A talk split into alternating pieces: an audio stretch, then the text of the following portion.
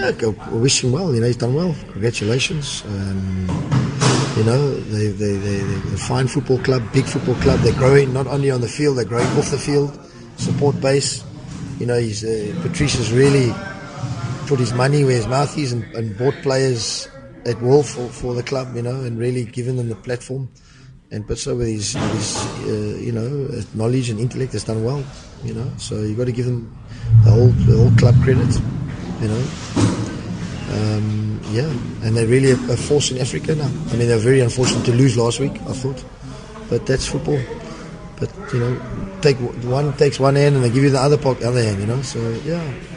So you, you got to commend Pitso and Patrice and all the, the whole club.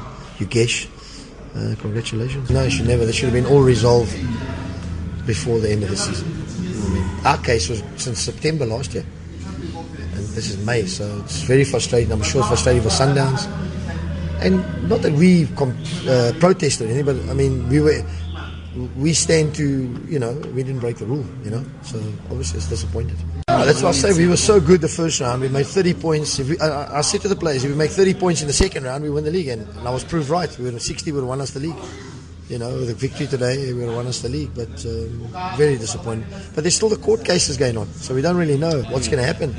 I mean, it's it's mind-boggling. The teams lift the trophy now, and then to, on Monday they could be taking the trophy away. I don't know what's going to happen. We could get given points, taken points.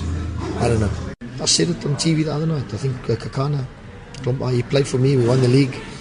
You know, I had him signing from Black Leopards. There was nowhere and you know kickstarted his career. So it's him. Um, for me, he should have won it last year. But people in South Africa don't see that because he does simple things, and he can pass and he can shoot. And so, but he, the biggest problem is footballers of the year. They football of the year today, and the next year you don't find them. He's been consistent for the last 10, 10 years. You know?